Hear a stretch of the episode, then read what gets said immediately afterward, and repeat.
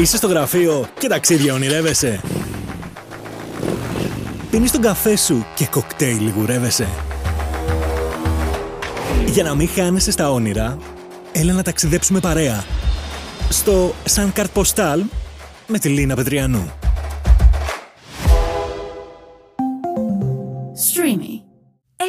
Επισόδιο νούμερο 5 και καλώς όρισες σε αυτή εδώ την παρέα. Fellow Sunseekers και συνταξιδιώτες καλώς ορίσατε σε ένα ακόμα επεισόδιο του Sankar Postal όπου σήμερα θα μιλήσουμε για τις φωτογραφίες και τα βίντεο που βγάζουμε στα ταξίδια μας. Δεν νομίζω κάποιος από εσάς να μην τραβάει έστω και τα βασικά ντοκουμέντα μετά από το όποιο ταξίδι κάνει. Είτε το συνειδητοποιείτε, είτε όχι, σε κάθε ταξίδι που κάνετε και τραβάτε φωτογραφίες και βίντεο, είτε για να τα μοιραστείτε με φίλους, είτε για να τα ανεβάσετε στα social, είτε για να το έχετε στο κινητό σας ρε παιδί μου έτσι και να το κοιτάτε, παραγωγή περιεχομένου είστε. Το θέμα είναι όμως τι περιεχόμενο παράγετε, τι φωτογραφίζετε και τι βιντεοσκοπείτε στα ταξίδια σας. Σε αυτό λοιπόν το επεισόδιο θα μοιραστώ μαζί σας κάποια tips που μου έχει διδάξει η εμπειρία μου αναφορικά με τη δημιουργία φωτογραφιών και βίντεο από τα ταξίδια. Θα ήθελα εδώ να υπενθυμίσω ότι αυτό είναι και το επάγγελμά μου πέρα από εκφωνήτρια διαφημίσεων. Εργάζομαι και ως freelancer παραγωγός περιεχομένου είτε για τουριστικά καταλήμματα είτε για προορισμούς και περισσότερο με το κομμάτι του τουρισμού και hospitality. Γι' αυτό λοιπόν και όλα αυτά τα ταξίδια και οι εμπειρίες που μαζεύω και σας φέρνω εδώ σε αυτό το podcast. Ας υποθέσουμε ότι μετά από τέσσερα επεισόδια καταφέραμε, φτιάξαμε τη βαλίτσα μας, κλείσαμε εισιτήρια, διαλέξαμε και την παρέα μας και είμαστε ήδη στον προορισμό μας. Περνάμε μπροστά από πανέμορφα κτίρια, τρώμε σούπερ φαγητό και γενικά ζούμε τη φάση στο full. Φροντίζουμε να τραβήξουμε και τα ντοκουμέντα μας όμως. Ε, ένα πολύ μεγάλο λάθος όμως που μπορεί να συμβεί είναι να μπούμε στη διαδικασία να ξεκινήσουμε να ανεβάζουμε όλες τις φωτογραφίες και τα βίντεο που έχουμε τραβήξει ακριβώς εκείνη τη στιγμή που υποτίθεται ότι βρισκόμαστε κάπου αλλού για να το ζήσουμε και όχι για να περάσουμε χρόνο μπροστά στο κινητό μας και να χάσουμε τη στιγμή που φεύγει και δεν ξαναγυρνάει. Για το λόγο αυτό είναι πολύ χρήσιμο αφού έχουμε τραβήξει το υλικό μας να περιμένουμε να γυρίσουμε το βράδυ στο σπίτι, στο ξενοδοχείο και να το μοιραστούμε από εκεί που θα έχουμε λίγο ελεύθερο χρόνο, ίσως λίγο πριν κοιμηθούμε ή το επόμενο πρωί κατά την προετοιμασία μας για να βγούμε στον έξω κόσμο, τρώγοντας το πρωινό μας κτλ. Με αυτόν τον τρόπο και δεν θα χαλάσουμε τη στιγμή, αλλά και φυσικά θα φροντίσουμε να ενημερώσουμε το κοινό μας. Άλλωστε, μην ξεχνάμε ότι πάντα το υλικό μας θα μπορεί να είναι διαθέσιμο είτε σαν post αλλά και σαν highlight στο Instagram εάν μιλάμε για story. Οπότε σίγουρα δεν θα πάει χαμένο και να σας πω και κάτι, δεν θα πειράξει και κανέναν εάν το ανεβάσεις σε δεύτερο χρόνο. Ίσως, εντάξει, μόνο τους δικούς σου που μπορεί να αγωνιούν, που βρίσκεσαι, τι τρως, τι πίνεις, με ποιους είσαι, ε, εντάξει, οπότε εκεί είναι. Υπάρχει μια αγωνία για τα story που ανεβάζεις. Παρ' όλα αυτά, μπορείς πάντα όπου χρειάζεται και αν χρειάζεται, ε, να ενημερώσεις ρε παιδί μου με ένα DM. Σαν επαγγελματία στα social media, πολλοί έρχονται και με ρωτάνε Ρε Λίνα, γιατί αυτό το story δεν πήρε πολλές καρδούλες, δεν είχε πολλά reactions ή το post μου δεν τα πήγε όπως θα ήθελα να τα πάει σαν ανταπόκριση στο κοινό. Έχετε σκεφτεί ποτέ ότι το υλικό το οποίο παράγεται μπορεί πολλές φορές να περνάει απαρατήρητο από τους υπόλοιπους χρήστες των social media; Γιατί αισθάνονται πως είναι κάτι που δεν τους αφορά. Για να το καταλάβουμε αυτό, σκεφτείτε εσείς οι ίδιοι όταν σκρολάρετε στα social media ή κοιτάτε stories, πόσες φωτογραφίες που δείχνουν σκέτα φωτογραφημένα ποτάς σε ένα τραπέζι, σκέτους ουρανούς χωρίς τίποτα άλλο ή και σκέτες παραλίες με μια χαριτωμένη θέα έχετε προσπεράσει; Και όχι απλά δεν έχετε ταυτιστεί με την εικόνα, αλλά δεν έχετε κάτσει καν να δείτε ποιανού είναι το story.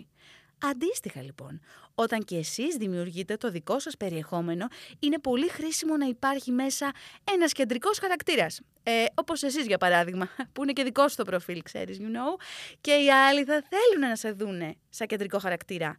Αυτό βέβαια, μου θυμίζει διακοπές που πήγαινα με τους δικούς μου και συνηθίζαμε να φωτογραφίζουμε σκέτες εκκλησίες, σκέτα κτίρια, από εκεί που πηγαίναμε, με σκοπό όταν γυρίσουμε στο σπίτι και δείξουμε τις φωτογραφίες στο υπόλοιπο σόι, να μπορούμε να εξηγούμε και να λέμε Α, εδώ είναι η καπέλα Συστήνα.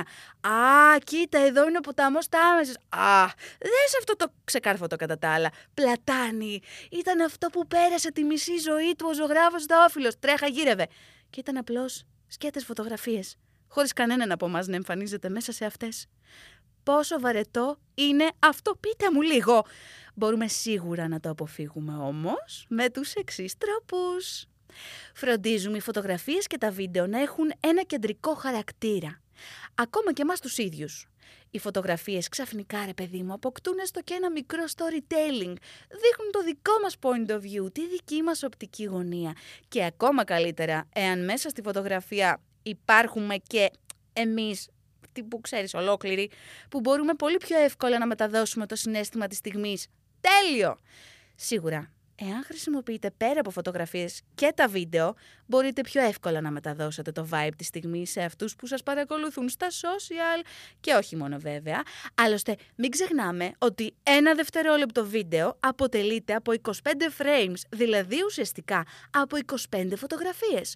Οπότε, μαντέψτε τι περνάει πιο πολύ πληροφορία Μία πολύ καλή ιδέα επίσης με το υλικό το οποίο μαζεύετε από τα ταξίδια σας και θέλετε να το μοιραστείτε στα social media είναι να δημιουργήσετε quiz σχετικά με τον τόπο στον οποίο έχετε πάει και να βάλετε το κοινό σας να μαντέψει ρε παιδί μου χρησιμοποιώντας ένα απλό poll ή ένα quiz στα Instagram stories. Βάλτε απλές ερωτήσεις όπως πού πιστεύετε ότι βρίσκεται αυτή η τοποθεσία ή τι συμβαίνει σε αυτή την τοποθεσία και γενικότερα να αφήσετε ένα μυστήριο να πλανάτε και την επιλογή στους ακολούθους σας να απαντήσουν αυτό που πιστεύουν για τον προορισμό σας. Αυτό θα κάνει την παρακολούθηση των stories πολύ πιο διαδραστική και έτσι το κοινό που σας παρακολουθεί θα μπορεί να συμμετέχει ενεργά, γιατί όχι και να μαθαίνει κιόλας για τους ε, λίγο πιο καλλιτέχνες της υπόθεσης. Εάν είστε από εκείνους που το ψάχνουν πολύ με τη φωτογραφία και το βίντεο, σίγουρα θα γνωρίζετε ότι υπάρχει δυνατότητα να κατεβάσετε στο κινητό σας προγράμματα που κάνουν video editing, αλλά και προγράμματα επεξεργασίας φωτογραφίας τύπου Photoshop, Lightroom κτλ. και να συνιάρετε λίγο περισσότερο το υλικό σας.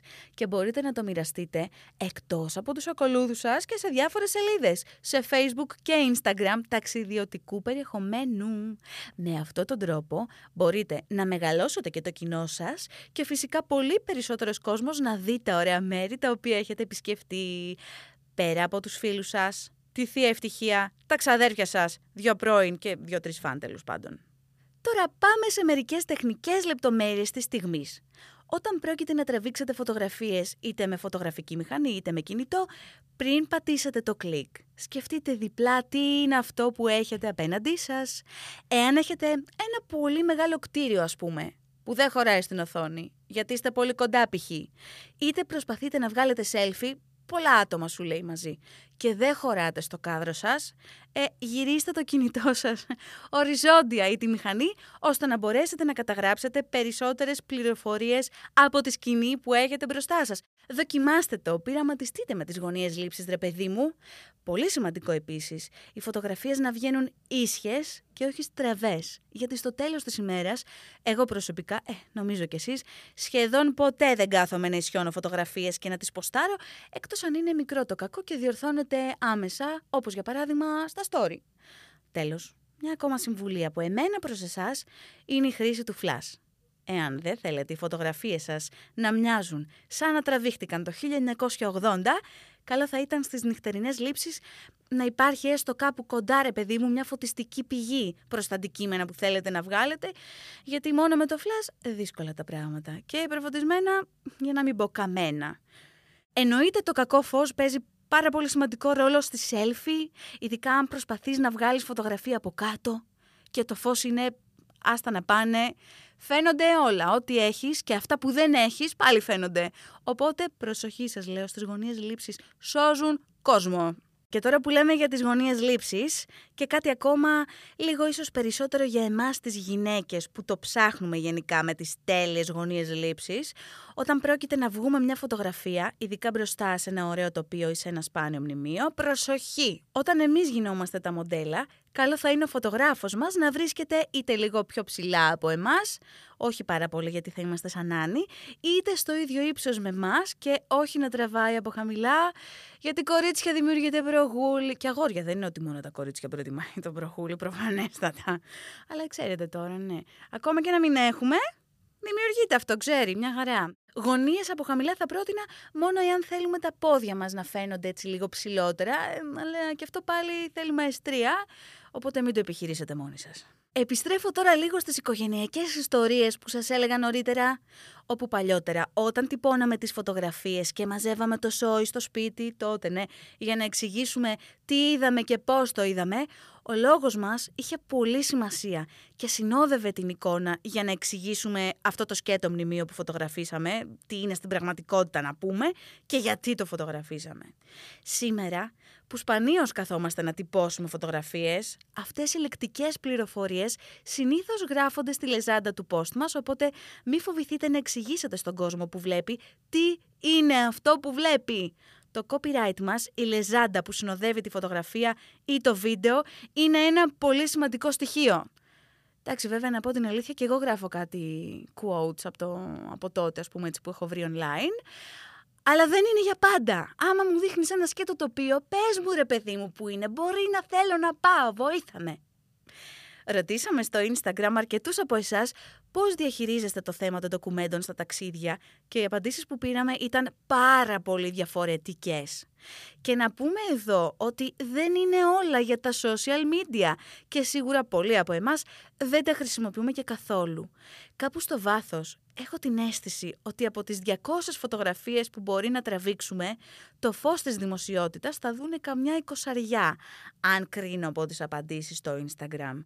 Επίσης να πούμε ότι σίγουρα έχουν υπάρξει και ταξίδια όπου έχουμε βγάλει φωτογραφίες και έχουμε γυρίσει να κοιτάξουμε ούτε τις μισές από αυτές. Άλλες φορές τις κρατάμε και στα αρχεία μας και ούτε που τις ξανακοιτάμε. Παραδεχτείτε το, όλοι το έχουμε κάνει. Παρ' όλα αυτά όμως, η διαδικασία του να μαζεύουμε υλικό είναι πολύ μοναδική, γιατί αποτυπώνουμε στιγμές που οποιαδήποτε ώρα και στιγμή μπορούμε μέσα από την οθόνη μας να ξαναταξιδέψουμε στο σημείο και να ανασύρουμε μνήμες που ίσως και να είχαμε ξεχάσει εντελώς. Δεν είναι βέβαια πάντα καλό αυτό, γιατί υπάρχουν και μερικές στιγμές, ειδικά πάρα πολύ αργά το βράδυ, που δεν θέλεις να υπήρχαν και ντοκουμέντα, αλλά και πάλι όταν τα βλέπεις, επιστρέφεις ρε παιδί μου στη στιγμή. Ε, κάποια στιγμή το παίρνεις απόφαση και γελάς με αυτά. Ελάτε να γίνουμε μια μεγάλη παρέα και να ακούσω και τις δικές σας απόψεις πάνω στο θέμα φωτογράφηση και ταξίδια. Ραντεβού στο Instagram και στο TikTok. Λίνα The Sun Seeker, ελάτε μαζί μου να δούμε εικόνες από ταξίδια που πραγματοποιώ διαρκώς, χρήσιμα tips, quiz προορισμών και περιμένω εννοείται και τις δικές σας εμπειρίες. Γιατί ξέρετε, εγώ ρωτάω πριν έρθω εδώ πέρα να κάνουμε επεισόδιο. Θέλω να είστε έτοιμοι εκεί στα Instagrams, να μου απαντάτε, να τα λέμε ρε παιδί μου έτσι όλοι μαζί. Αγαπητοί ακροατές, θα θέλαμε να σας ενημερώσουμε ότι το επεισόδιο 005 του Σάνκαρ Ποστάλ, μαζί με τις φωτογραφικές μηχανές του, ολοκλήρωσε το ταξίδι του και είναι έτοιμο για αποφώνηση. Θα ήθελα να σας ευχαριστήσω που ταξιδέψατε μαζί με εμένα και με το streamy, υπεύθυνο να στέλνει το podcast και τις πληροφορίες αυτές που ακούτε στα αυτιά σας και ακόμα παραπέρα. Ραντεβού στο επόμενο επεισόδιο και ως τότε καλά ταξίδια!